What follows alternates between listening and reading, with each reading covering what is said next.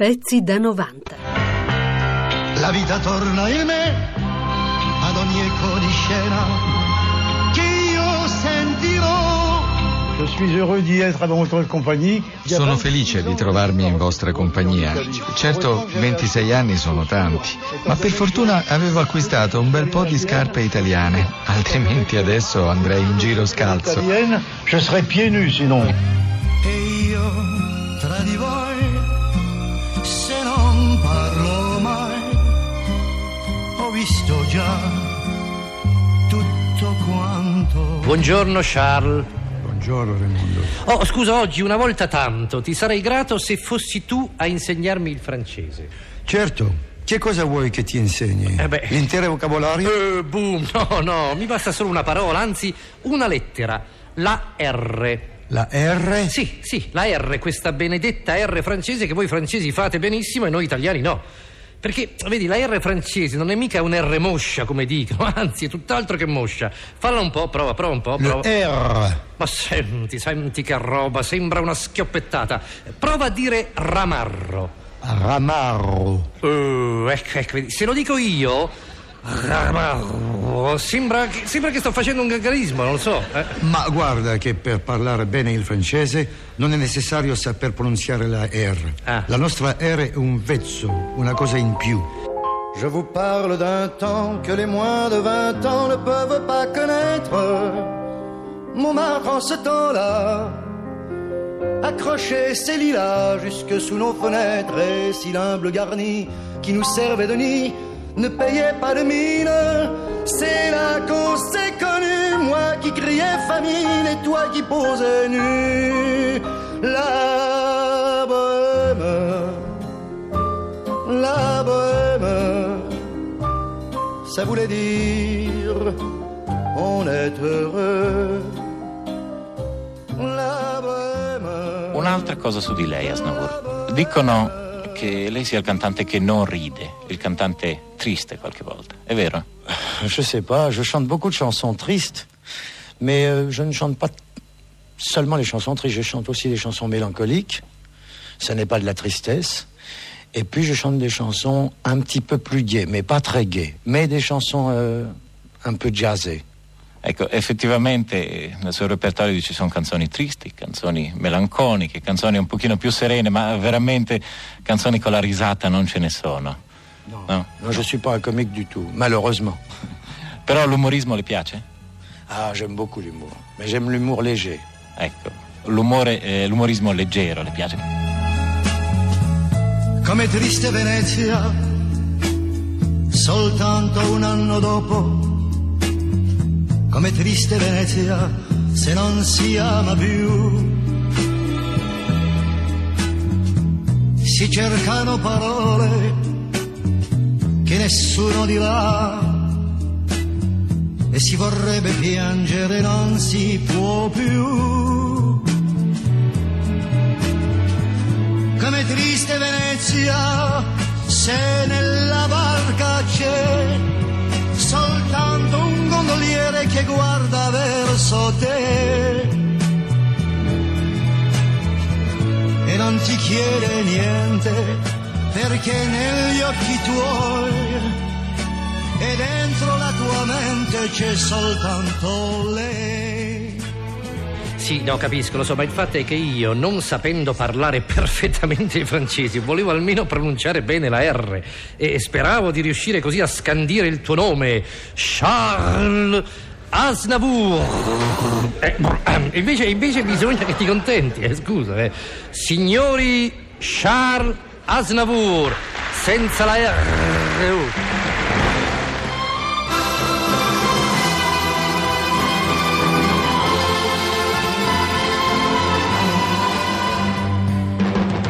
Io sono un istrione, ma la genialità è nata insieme a me. Nel teatro che vuoi, dove un altro cadrà, io mi surclasserò. Io sono un istrione, C'est jouer avec les mots pour que les gens reçoivent. Quando si scrive una canzone si può giocare con le parole, soprattutto quando i temi sono molto delicati, ma ci si deve ricordare di non offendere mai nessuno. Le parole debbono essere calibrate e proprio per questo non voglio scioccare nessuno con le mie frasi. Quando ho scritto Come il Dis, un brano sull'omosessualità nel 1972, quel tema era difficile, ma la mia canzone è stata capita e credo, per quanto io potevo fare, di avere aiutato gli omosessuali. le, le peuple homosexuel dans la mesure de mon possible. Les parois de ma vie s'enlisent. Alors ma préférence va toujours à cela parce que justement nous avons beaucoup plus d'affinité qu'avec Fra les tutti i colleghi che conosco è chiaro che la mia attenzione è verso i cantautori perché siamo uniti da un'affinità elettiva, ma questo non vuol dire che non si possano amare anche altri cantanti. Ma se volete proprio un podio, al primo posto, lo ribadisco, per me ci sono solo i cantautori. Poi se vogliamo parlare di chi ha influenzato più di tanti altri la mia musica, allora devo dire Charles Trenet, però ho un grande affetto e un profondo legame di amicizia con Serge Lama. E poi ammiro moltissimo Bob Dylan, che quasi di nascosto era venuto a vedere un mio spettacolo, ma non aveva avuto il coraggio di venire dietro le quinte per conoscerci. E così ci siamo visti 40 anni dopo quella serata e ci siamo trovati ad abbracciarci come chi ritrova un cugino o un fratello. E da tempo Bob Dylan nei suoi concerti canta una mia canzone, Bon anniversaire. On avait tous les deux les bras ouverts comme si on retrouvait un cousin ou un frère.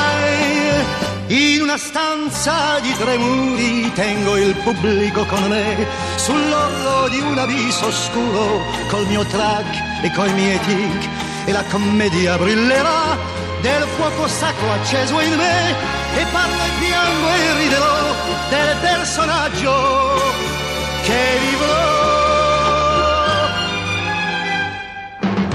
Perdonatemi se con nessuno di voi non ho niente in comune. Lei si considera di fronte a tutte le nuove generazioni un Matusa, Non, non, euh, Matouza, c'est un, c'est un monsieur qui a accepté euh, de, de- de vieillir prématurément. Ecco, Matusa dice è un uomo che ha accettato di invecchiare prematuramente.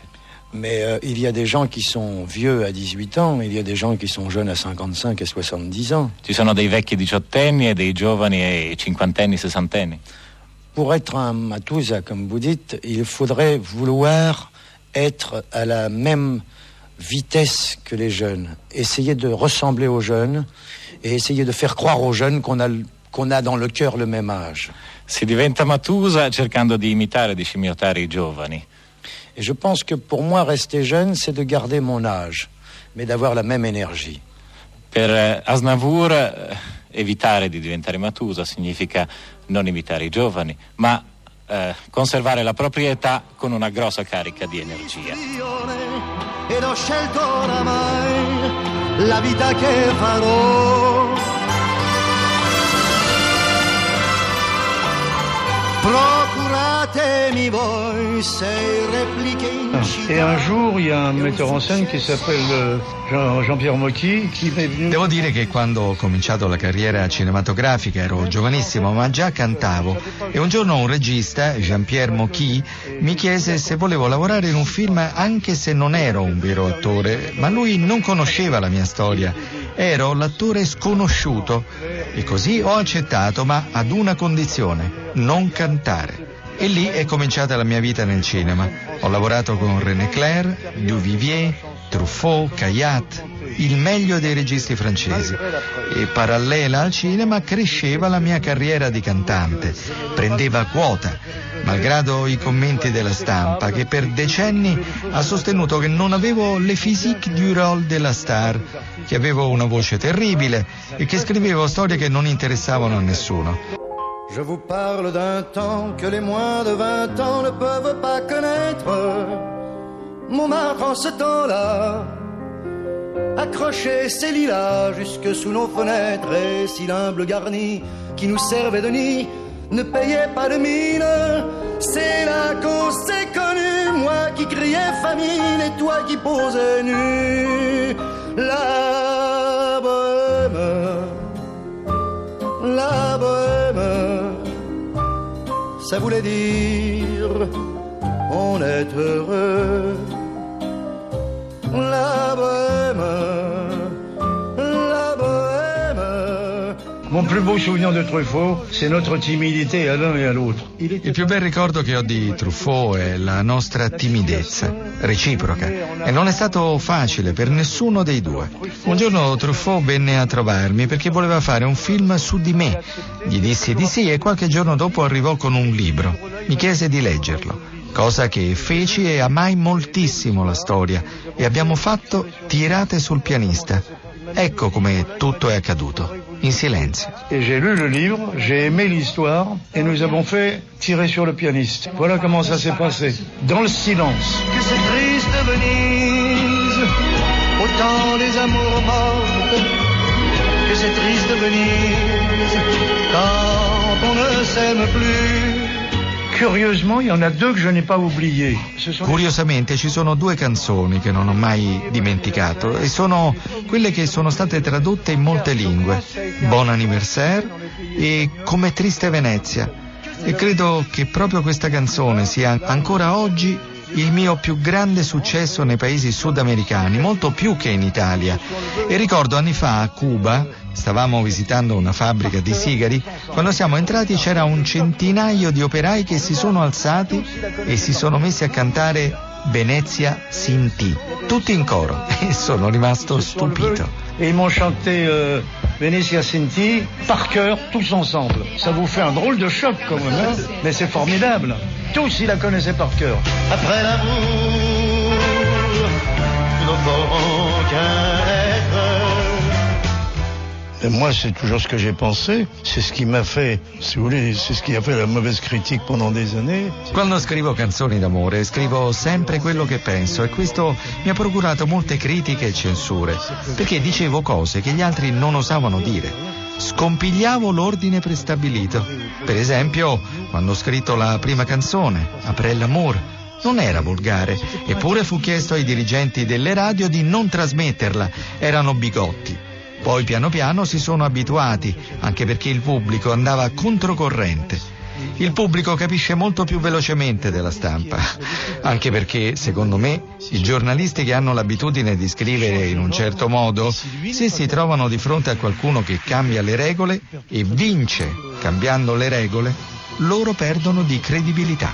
Mais le public est venu plus vite que la presse, mais il vient toujours plus vite. Mais à mon avis, le journaliste qui a l'habitude d'écrire d'une manière, s'il se trouve confronté à quelqu'un qui change les normes, et si lui n'est pas capable de changer les normes, il perd, il perd toute crédibilité.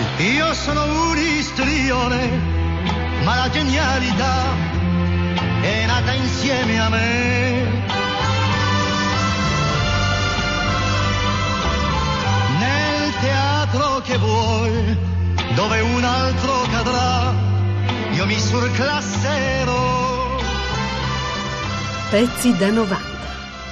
Pezzi da 90.rai.it